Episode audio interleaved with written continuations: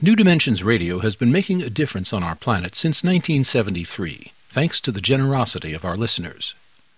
You too can help make a difference with a tax-deductible donation or membership. Please visit our website, newdimensions.org, and just click the Donate button. We at New Dimensions thank you for your support.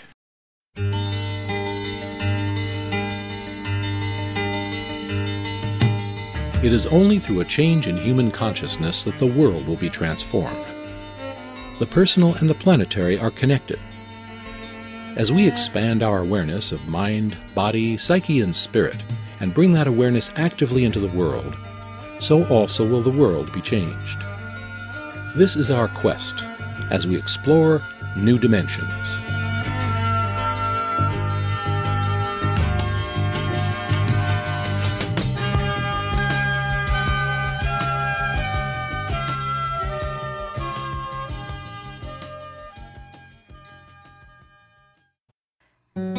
Pioneer of the co housing movement, Zev Paiss, once said about living in community it's the longest, most expensive personal growth workshop you will ever take. Through the years, Diana Leafe Christian has come to understand some of the most effective ways to live and sustain an intentional community. One of the governance systems she's familiar with is called sociocracy. Sociocracy is a method of organization and decision making that values equality, collaboration, and the rights of people to decide the conditions under which they live and work. Its principles and practices are very different from parliamentary procedure and majority rule. Majority rule can lead to a divided society and promotes competition and dominance instead of cooperation and equality.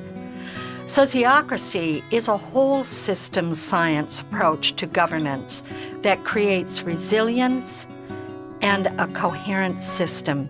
It uses transparency, inclusiveness, and accountability to increase harmony, effectiveness, and productivity.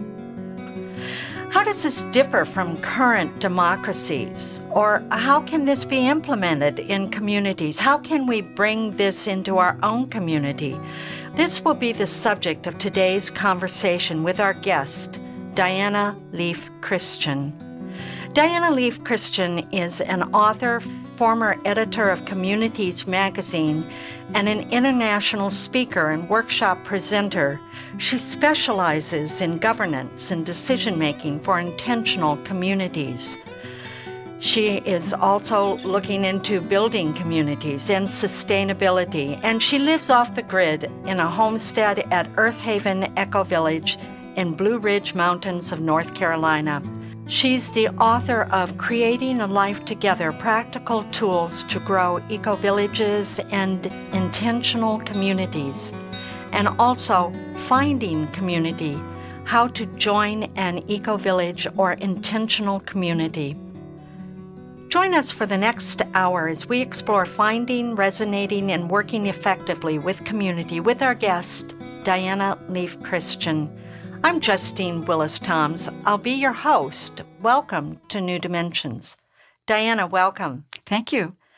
I'd love to begin just uh, going back to the beginning of your own experience of being in a community, living in community. And this goes back many, many years ago to Hawaii. Can you tell us what that was like, how that set, was set up? Well, I lived in shared group households with myself and other friends and housemates in uh, two different houses that my friends and I rented, and then we sublet to other housemates. And I learned some things about group living, shared living at that time. But we didn't call it an intentional community. It was just a household of friends because in Hawaii in those days, you really couldn't work at a job full time and have enough money to pay for your own apartment unless it was a very well paying job. The cost of living was high and the cost of houses was high to rent and the wages were very low because Hawaii was such a desirable place to live and there were more people available for the jobs than there were jobs. So I got my earliest days in intentional community without even knowing it I hadn't I didn't know the term intentional community, but I'll tell you, I was fascinated by that new place that got started in 1964, Twin Oaks in Virginia. And that new place that got started in 1972, the farm in Tennessee, and Findhorn, which got started in, I think, 62. I was fascinated with these places and I wanted to know more, but I never ever thought I would be learning about them, much less living in one. So I'm going to skip ahead and and put you in Berkeley. And because I thought it was very fascinating that you ended up living in a I think a small place in the backyard of Ernest Callenbach, who some of our listeners might remember wrote that famous novel Ecotopia which he laid out. Here is here is a, a system by which we could live. It was it really stimulated a lot of conversation. So can you talk about that? Sure. Ernest Callenbach wrote the book Ecotopia in 1972, describing how Northern California, Oregon, and Washington would secede from the US and create their own little country. Ecotopia It was a science fiction novel. And when I lived in his backyard, uh, I thought, hey, you know, I live in Ecotopia. And I tell people I lived in Ecotopia. And it was just a little joke. And I loved the book and I loved Chick. That was how he was known. And I wanted to become a science fiction writer so that I could write a place like that so that I could pretend to go live in it in my mind the way I'd pretended to go live in Ecotopia when I was reading the book. But unfortunately, the book ended and I had to come back to Berkeley. And so when I moved to Earthaven Eco Village, I thought, oh, now I don't have to write science fiction, ecological science fiction, because I'm living in a place like that. And oh my gosh, how wonderful the future has come to meet me. So you also joined uh, forces with Dan Drayson and other people, uh, and you started a newsletter about communities. So you're you're starting your you're you're following your bliss, as Joseph Campbell might say. You you were following your dream. What attracted you and excited you, and what was in your heart. So. Talk about that and how you also then worked with communities that turned into Communities Magazine after a while. Well, yes. Um, I was newly arrived in Colorado in 1981, and Dan Drayson and I together uh, started Growing Community Newsletter, which was journalism as forcing function. He was the editor and the layout person who made these beautiful, beautiful layouts, and I was the person who'd gathered the material and wrote everything. And we were wanting to learn how do you start successful new intentional communities. We would read a paragraph here or a paragraph there in magazine articles or books, but there was nothing out there to say how you actually start them. So we had each quarterly issue be the deadline by which I had to go learn things and then write articles that Dan would edit very well and then he would lay out and we'd get little graphics that we'd cook up. And uh, we had subscribers and we would mail. It was a physical um, newsletter because this was so long ago. There was something called bulletin boards, but there wasn't really email at that time. So we ended up having a couple of hundred subscribers.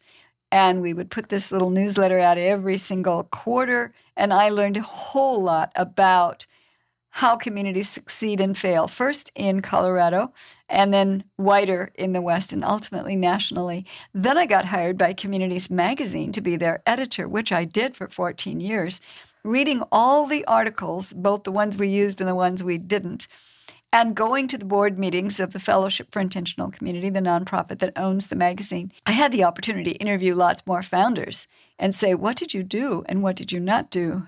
And how did you get this place to get started? I was interested in how did you get them started. And as I may have mentioned to you before, 90% were failing 10% were succeeding, and I wanted to know why. And I want to say we were uh, my my little group. We were part of that 90%. We I we started an intentional community and bought property and. Uh, I wouldn't say that we failed because we continued to remain friends even to this day, and it's a circle that uh, part of my support circle. But, but the intentional community part just didn't work. So, I'd love to talk about those those early years about the heartfelt enthusiasm and optimism of how it could work and what, what failed and what survived. Are you asking me to quickly list maybe the eight things that groups that succeeded did? Oh, that would be great. Let's let's yes, please. Okay. What I learned having known nothing at all about this, but what I learned from the founders of those that succeeded and failed was that what you need to succeed is a clear and thorough mission and purpose for what you're doing and why you're doing it so that you can attract through your clear and thorough membership process the people who want to do what you're doing in the way that you're doing it for the reasons that you are and deflect away those who want to do something else. So, those two things membership and clear mission and purpose you need a way to help people stay accountable to the agreements that you make, and the agreements need to be clear and in writing. Not we remember them vaguely, but you know, in writing. And you have to help people stay accountable because people will violate agreements and then try to get away with it or not even realize they're doing that. And th- there needs to be a way to help us remember oh, we are creating these. We care about this. This is how we help our own people stay accountable.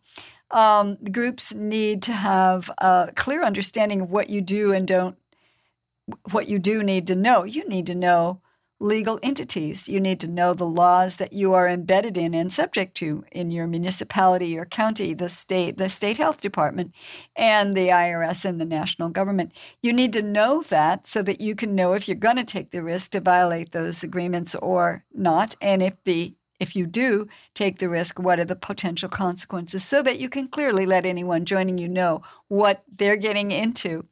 You need um, you need to understand legalities and finances. You need to know what you need to know. You can't just do it without any understanding of managing a project. You've got to manage your project. And that means that you do things like bookkeeping, like cash flow projections, like um, making sure you're keeping track of what you've agreed to do and making sure you're keeping track of who's going to do what when and that kind of thing. You also need to uh, make sure you have a good time with lots of shared enjoyable activities to create lots of oxytocin, to create lots of feelings of shared trust and gratitude with the people that you're having the shared enjoyable activities with.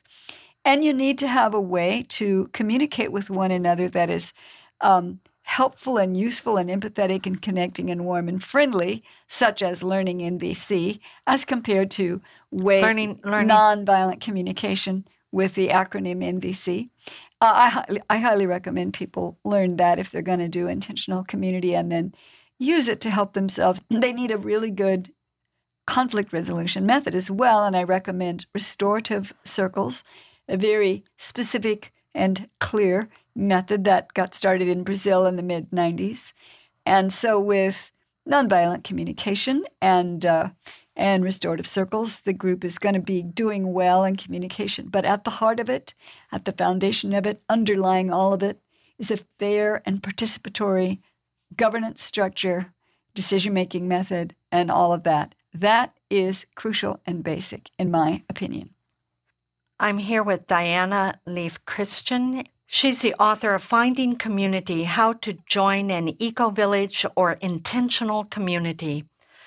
If you want to know more about her work, you can go to her website, dianaleafechristian.org. And she spells her middle name Leafe, L E A F E, Diana Leafe Christian newdimensions.org, or you can get there through the New Dimensions website, newdimensions.org. I'm Justine Willis Toms. You're listening to New Dimensions.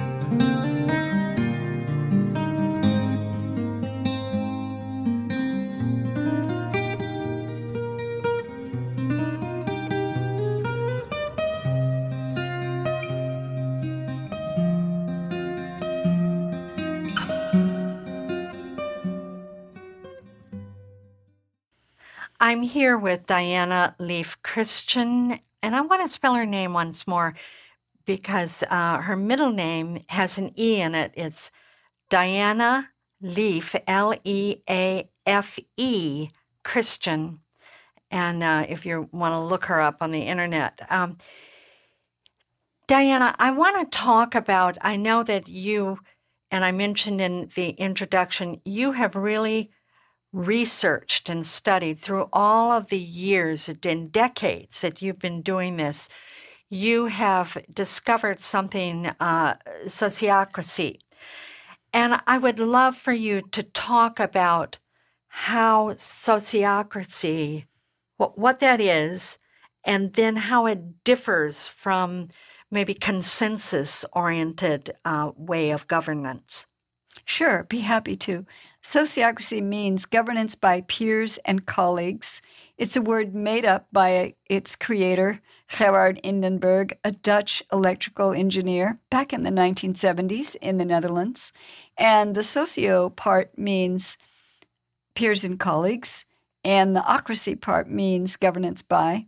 Another term for it in the US used by some is dynamic governance, and it's a whole systems governance structure. It involves feedback loops, uh, circles, like committees that are linked together by two people who are members of two adjacent circles and send the flow of information in two directions between the circles. And it has various kinds of meetings, but the meetings that determine policies have various um, methods for doing things, for creating new proposals, for considering and deciding proposals. That's called consent decision making, not consensus, but consent. And ways to select people for roles to help people do their roles even better through uh, role improvement feedback and consenting to other circle members. Those are the seven parts of sociocracy as I see it the circles and double links, the feedback loops, and those five meeting processes. And um, why I like it so much is that it, if you use all seven parts, and you use them correctly, and everybody in the group learns it and thus can do it, and they're not trying to switch it over to some other thing, these seven parts work as checks and balances against various kinds of abuses of power.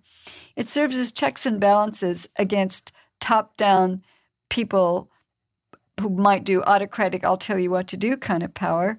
And it serves as checks and balances against um, what some of us in the communities movement have sometimes called the tyranny of the minority, having to do with uh, too too consistent or too frequent blocking from the same folks who don't want the community to do certain things that most other people in the community do want the community to do, and so they block proposals, and the community suffers some conflict when sociocracy is done correctly, that really doesn't happen. My whole thing, I just want to give you a meta level comment, Justine, is that I'm looking for how can intentional communities of all kinds, eco-villages, co-housing, shared group households, all kinds, experience more joy and more sense of wonderful harmony, trust, and connection, and much less conflict. And so what I have seen is that when sociocracy is used correctly, because it's at the heart and the center of everything, that is how we govern ourselves, it has this ripple effect through the whole organization, through the whole community, or the whole member led group, you know, like a social justice activist group or a bicycle co op or a car co op.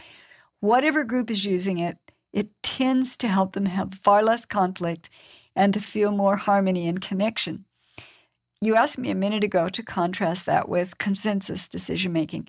I know consensus well because I've used it for 22 years, am a trainer in it, and can facilitate meetings. And so I can really easily compare these two because I'm also a trainer in sociocracy. Sociocracy is a whole system of governance that includes decision making. Consensus is a method of decision making. And so, so what's the difference? Well, governance that- includes more than decision making. So let's talk about governance for just a minute. It's how you organize your work tasks and how you organize your policies to guide those work tasks and who decides who does what, when, and how, and how you know if how you did the work tasks is successful and do you want to change them in any way given the feedback from real life once you try it and um, how do we organize our resources of time money and energy those are basically the three kinds of resources we have in any intentional community and um, so sociocracy includes creating feedback loops, that is to say, ways we will later measure and evaluate every proposal once it has been implemented. Well, we include feedback loops in every proposal whenever we can. And then anytime we revisit the implemented proposal, we look to see if we want to keep it or change it or throw it out.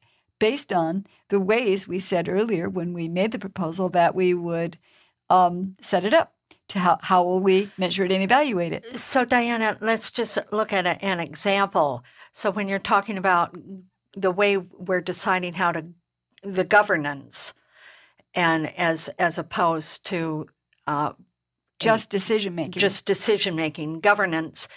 Let's suppose that there's a task that uh-huh. needs doing. Uh-huh. I, I, don't know, make up a task. Uh, Clean the kitchen. All right, cleaning the kitchen. Okay, that's the task that needs doing.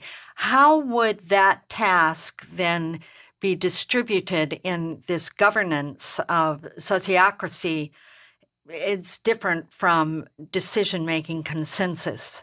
The method of decision making in sociocracy, which is one of its seven parts, is specifically about decision making. It's called consent decision making. There are six steps to it. And it is based on the other three parts of having very clear aims for every circle. A circle is like a committee. So let's say an aim is that to have a clean kitchen. No, that no. would no, that would be a work task. Aims are ongoing objectives of the circle. Okay, so so the circle that we're talking about here would be the community building circle and they would have as one of their um, things that they were in charge of was making sure that it's clean and lovely and pl- a pleasure to be in. I can compare and contrast these two things better if I go back to what you said before, okay. which is what's the difference? Okay. Consensus is a very specific decision making method created by Quakers in the 1600s in England, and it involves approving the proposal, standing aside from the proposal, or blocking the proposal. And any one person can block it if they believe the proposal will harm the group in a way that they will say why. This gets misused quite often in intentional communities, and there turns out to be demoralization and heartbreak and conflict because of either people who could block so you don't even bring up the proposal that you know they would block because you know that they don't like that, whatever that idea is, or they do block. Whereas in sociocracy, there are seven parts, only one of them is about decision making. And that consent decision making method doesn't have blocking. And people can't really stop something unless, uh, because they, the group that's in the specific small circle, they're the ones who made the proposal and they can modify the proposal when they're making it, and they can modify the proposal when they're considering it in consent decision making. I'm still confused a little bit, Diana. So, if if in consensus method, it's you need unanimity, you need well, you need everybody in the group who is meeting, which is generally many more people that would be in a circle in sociocracy, you need them all to either approve the proposal or stand aside. So one vote, one person, and majority. N- no, we're and... talking. No, wait, that's a whole different. Oh, that's a majority different rule voting, where fifty-one percent vote for it, is a completely different decision-making method than consensus. Then but consensus I, is needs uh, unanimity, though. Yeah, well, yes and no. That is to say, the people who stand aside uh, can go ahead and stand aside. So it's not unanimous, really. They're just standing aside, which means they say, I don't really want this proposal, but I'm not going to stop it. So they're kind of disgruntled, but they go along with it. Well, maybe they wish to register their dislike of it, but they're not going to stop it because they know everybody else wants it. How is that different than from the uh, sociocracy? I can't say it in a few words. That's okay, why I, I do a three day workshop. I, uh, but I can say that the reason consent decision making works is because it's founded on three things the fact that every circle has clear aims, the fact that you use feedback loops in every proposal, that is to say, ways you're going to later measure and evaluate it, and the fact that you understand what an objection is, because in the fourth step of the six steps of consent decision making, you can object or not object to the proposal. And if you object, all it means is, hello, I see something here. I'm not ready to consent to it yet. And then you point out what about the proposal isn't quite good enough yet. And then you modify the proposal. And then you do another consent round and you see if you have any objections. So you have to understand what objections are or are not. It's like a three legged stool. One leg is you do understand what objections are and are not, they're not blocks.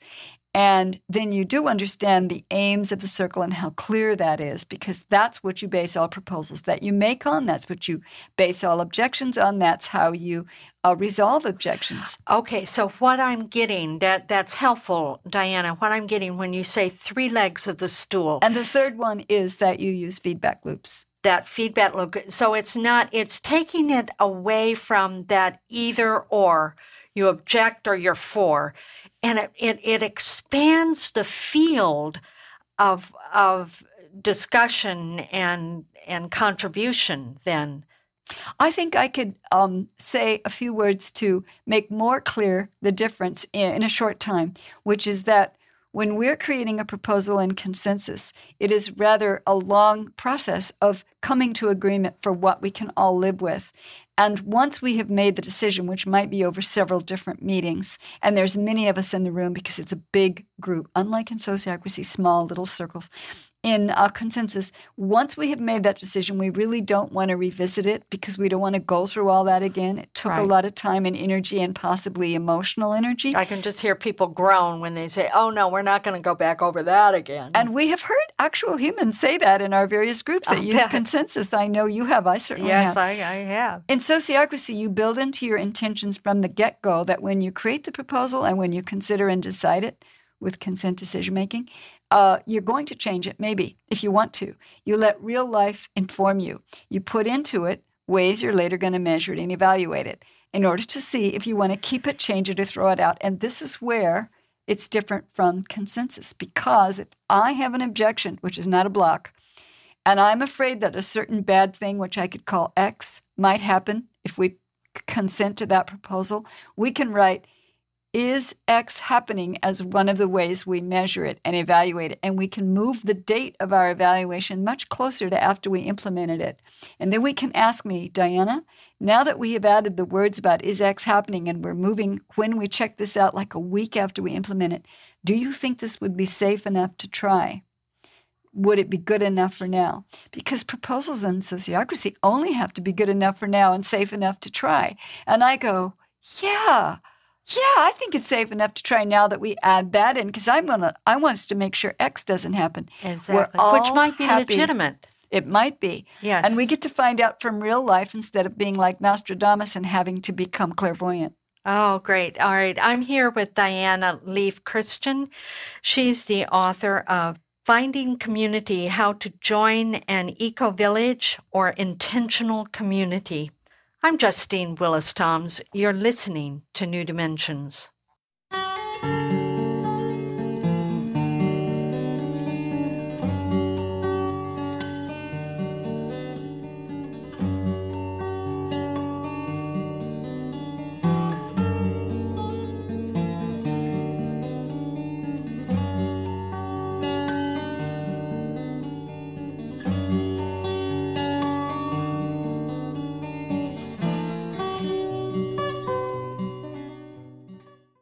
I'm here with my guest, Diana Leafe Christian, and she is the author of several books. One is Creating a Life Together Practical Tools to Grow Eco Villages and Intentional Communities. And we're, we're talking about sociocracy as a way of governance. And I know that you give like three day workshops on this, and we, we have this one hour, and we're just we're just kind of tapping into the surface, and hopefully, people will be interested enough to really go into more research on this. But I'm wondering as you talk about uh, making a, a decision and and writing it down and having someone uh, maybe object to it or be concerned about some part, and then that gets written in. When when we come up with a proposal, I'm just wondering some of the questions we might ask about that proposal in the first place. That uh, we we use the five W's like like what is the purpose of this proposal and who will be responsible to carry it out and where will this policy be applied these are the, the journalistic who what when where why uh, when will it be executed and for how long will it sustain itself? And uh, why is it necessary? What, what, what does it intend to do?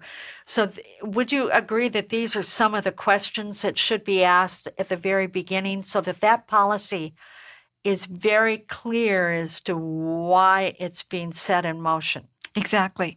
In fact, the proposal forming process, which occurs before the consent decision making process in sociocracy, proposal forming, is very clear and thorough and specific about um, gathering all that kind of data to start with.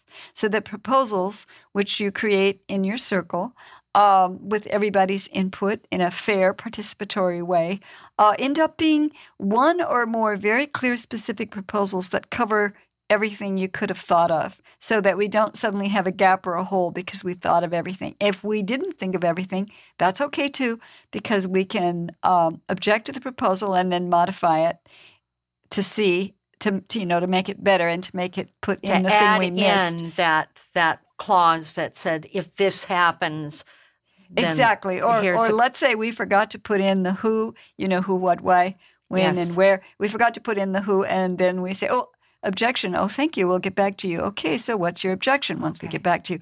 Oh, my objection is that we forgot to say who's going to do it. Oops, we forgot that. Okay, well, we're going to have Justine do it.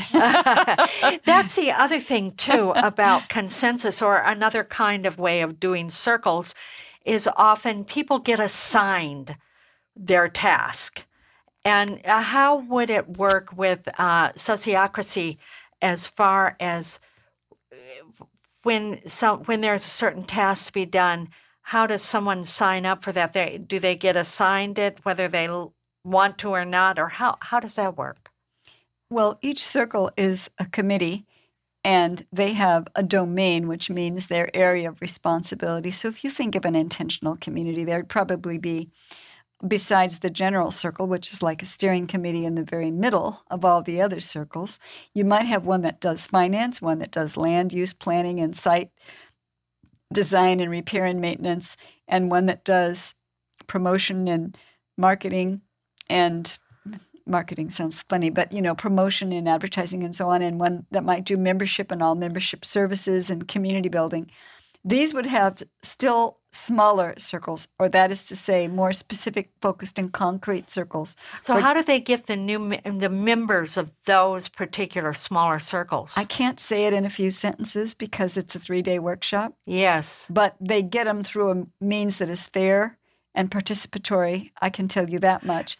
So, if there was a specific task to be done, it would be one of us who is in the circle that had that as its domain. So let's say there's a task called putting all the invoices for the annual dues and fees into everybody's mailbox here in the community and then emailing them out to everybody. A simple little clerical task. I'm one of the members of the finance committee, and so we just generally agree to, in the five or six or seven people in our small circle that it'll be me who does it. It's not imposed upon me and I can volunteer to do it, or we can just decide that I'll do it. And we'll ask me, Do you have time, Diana? And I'll say, Yeah, I have time and I can do that. And then I do it.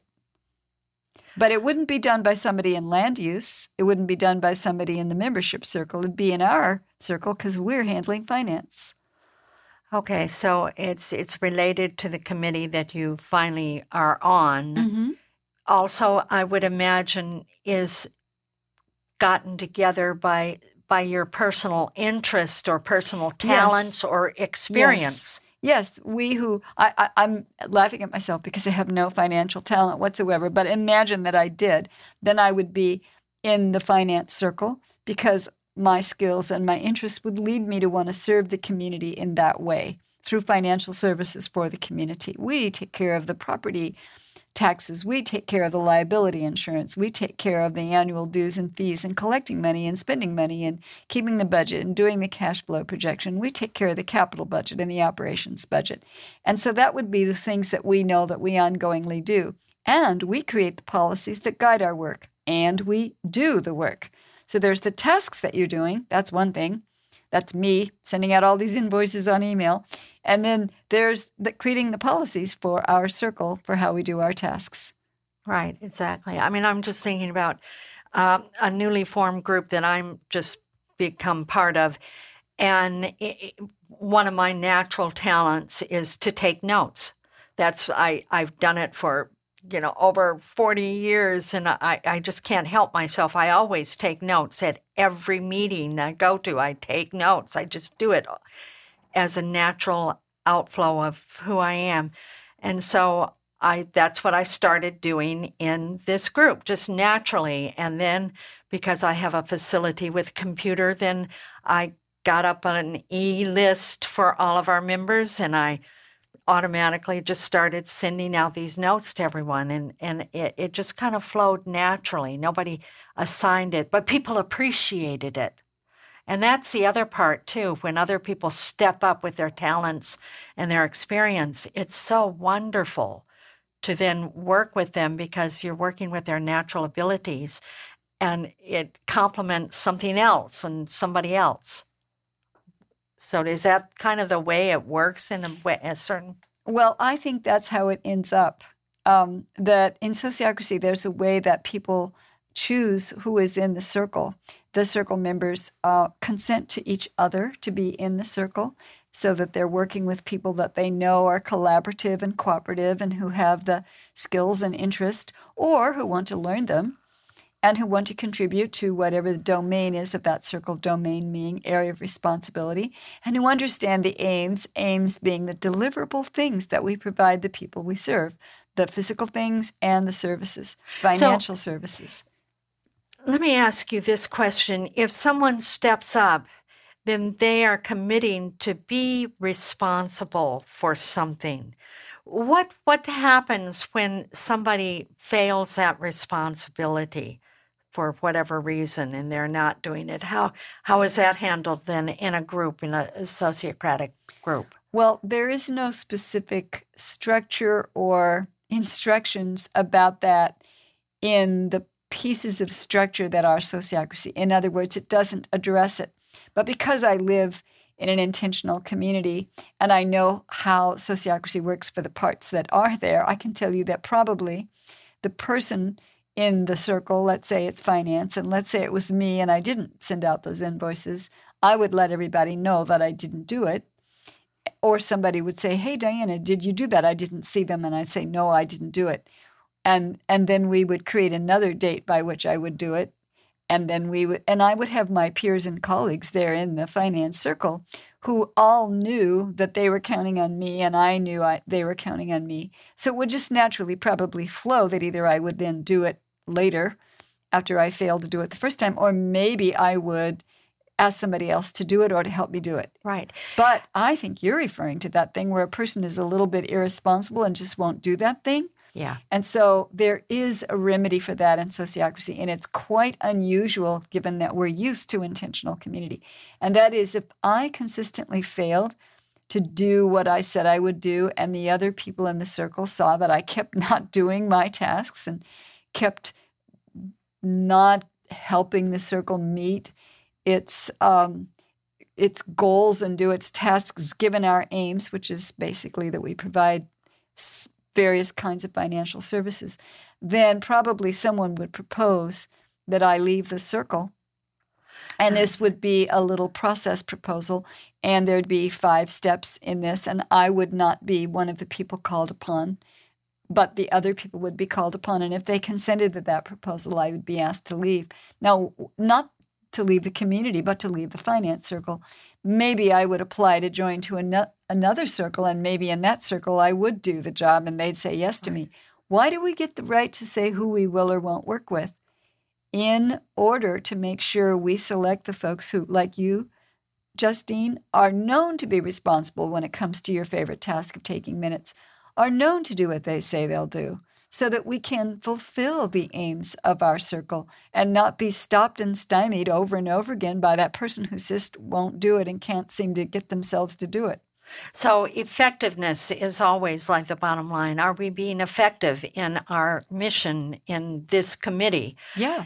And um, so that that takes me to the other thought about how does a new member, let's say in you live at um, I uh, live at Earthaven. Earth, Earthaven, Uh-huh. and But we don't use sociocracy. oh, you don't use Uh-uh. some. Okay, all right. So if if there's a new member coming in, how how is that new member integrated into the process? What's the most effective way?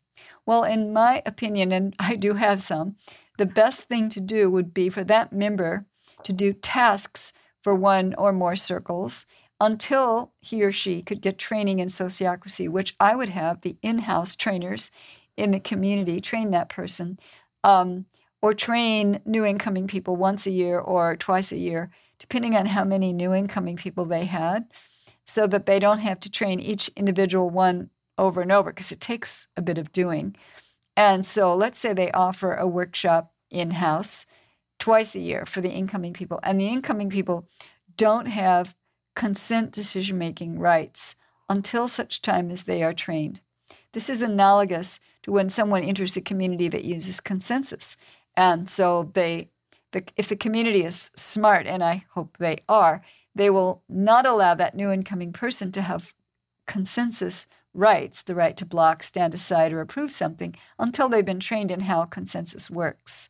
Do you see what I mean? Yes, so that This they come in and, and they're not making assumptions. I've I've seen many times a new person in the circle. We have to go through this whole process of their feeling they've they've not been heard.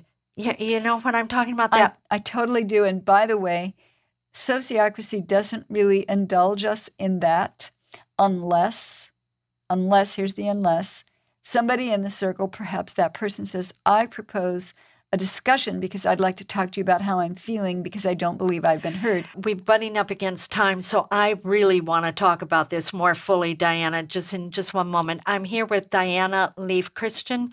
She's the author of Creating a Life Together Practical Tools to Grow Eco Villages and Intentional Communities.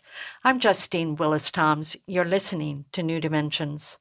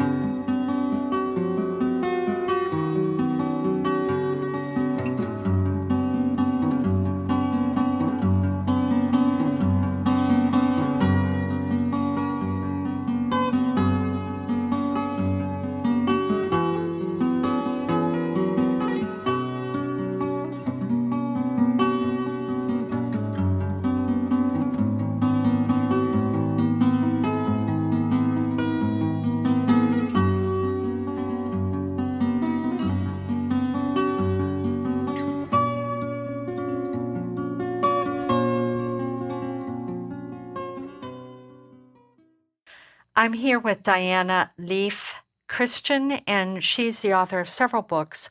One, Finding Community How to Join an Eco Village or Intentional Community, and also the book Creating a Life Together Practical Tools to Grow Eco Villages and Intentional Communities.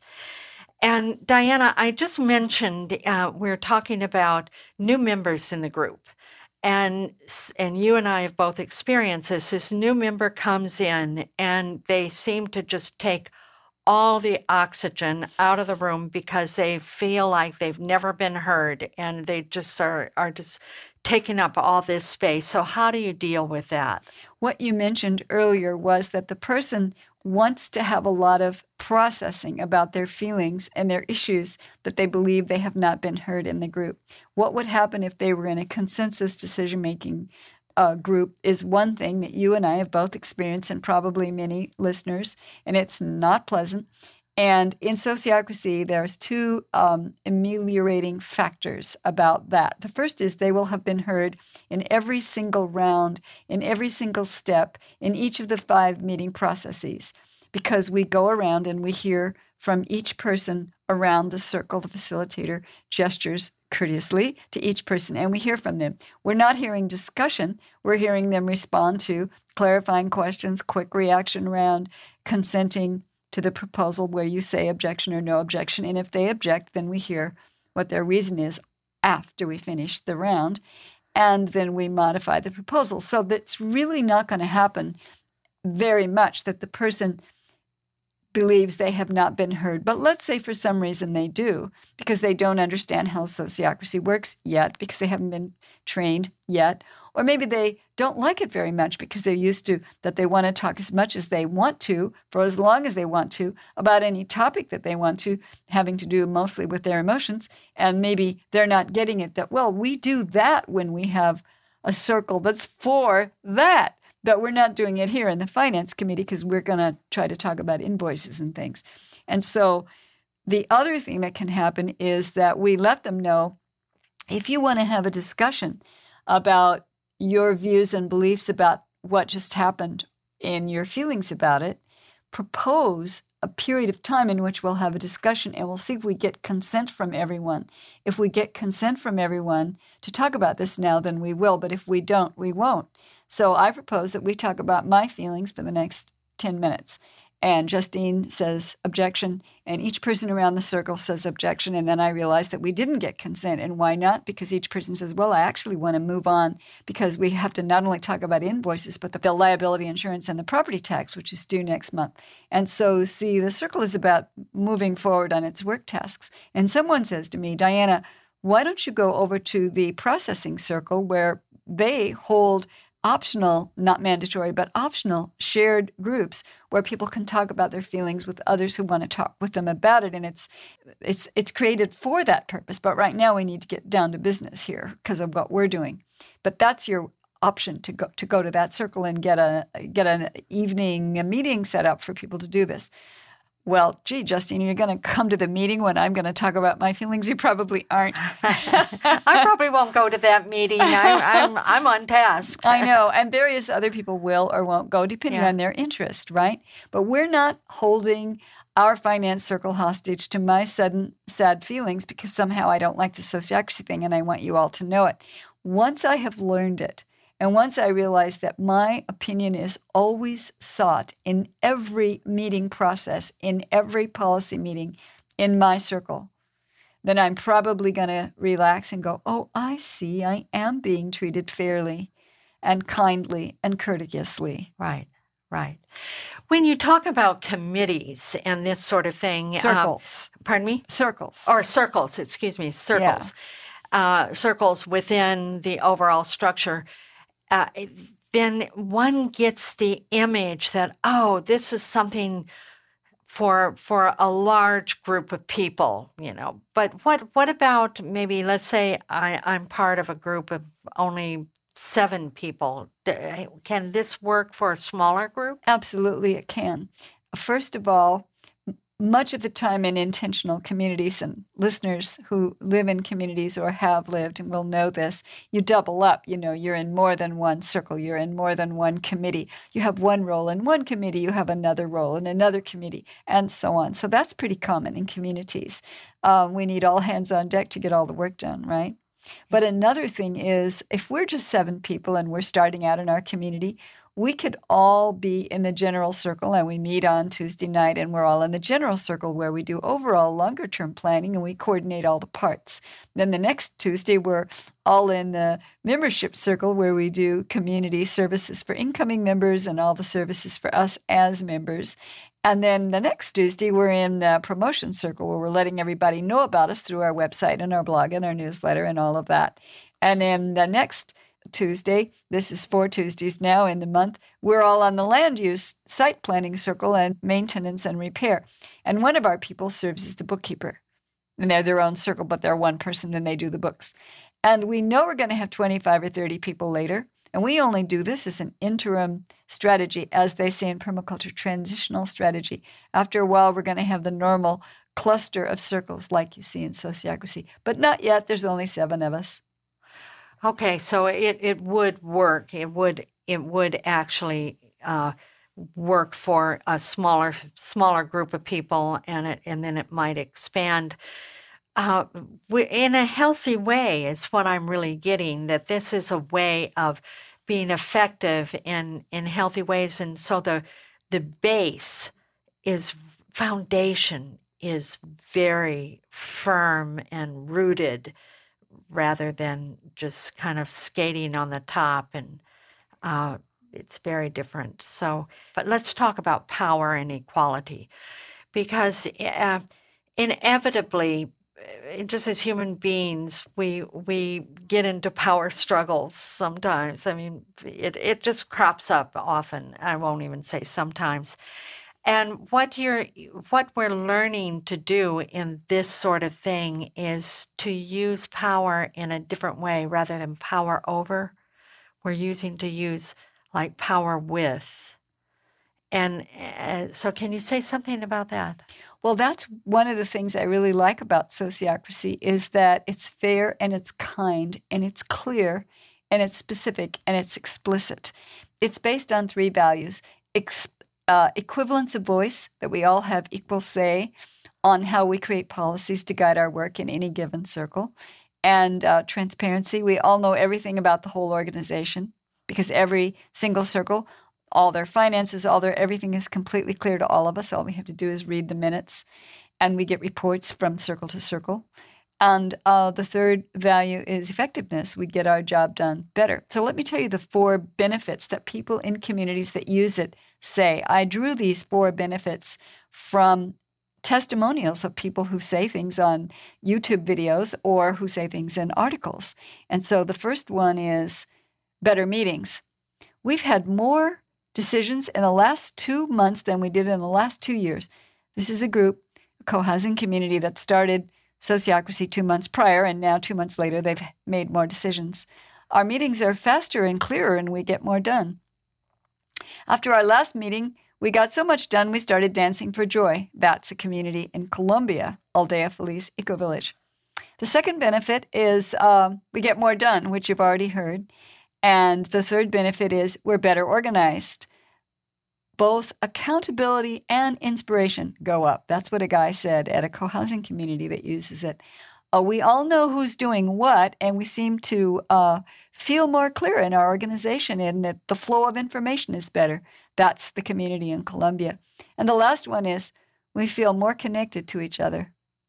We, we have more sense of connection, well being, and goodwill between us. So, what I get from all of that we've been talking about for the last hour is it there's a balance here between structure or order and uh, letting things uh, and that creative process, which sometimes looks chaotic. So it's it's kind of a, a balance between the structure without being authoritarian top down and and creativity and the creativity of of chaos, I would say. well, there I know what you mean because you talked about the balance between structure and chaos um, in an earlier conversation. What the way I look at it is uses different words, but I think it's getting at what you're getting at, Justine, which is that there's a very clear structure and steps in sociocracy, at least the way I teach it. And that allows the people in any circle to have tremendous freedom to respond any way they like, very flexibly and dynamically, to a change that comes to the organization from within, or any kind of change that comes upon them from without, sudden, unexpected, weird things from the county or the bank or something. And we can move so fast and so flexibly because we have this wonderful structure. So the structure isn't top down and authoritarian, the structure is like the frame of a bicycle or the skeleton of a body, it allows the rest of that bicycle to turn infinitely and go where it needs to go. And it allows our body to dance and flow around like this. But but actually, the structure itself remains the same. The structure gives you freedom, paradoxically. Okay, I kind of think of it as the bones that hold up the body, and then the body is very, very flexible around that. Diana, I want to thank you so much for being part of the New Dimensions program today. I've been speaking with Diana Leafe Christian. She is the author of Creating a Life Together Practical Tools to Grow Eco Villages and Intentional Communities, and also Finding Community How to Join an Eco Village or Intentional Community. And if you want to know more about her work, you can go to her website, Diana Leafe christian.org, O-R-G. And she spells her middle name Leafe, L E A F E, Christian.org. Diana Leafe Christian.org.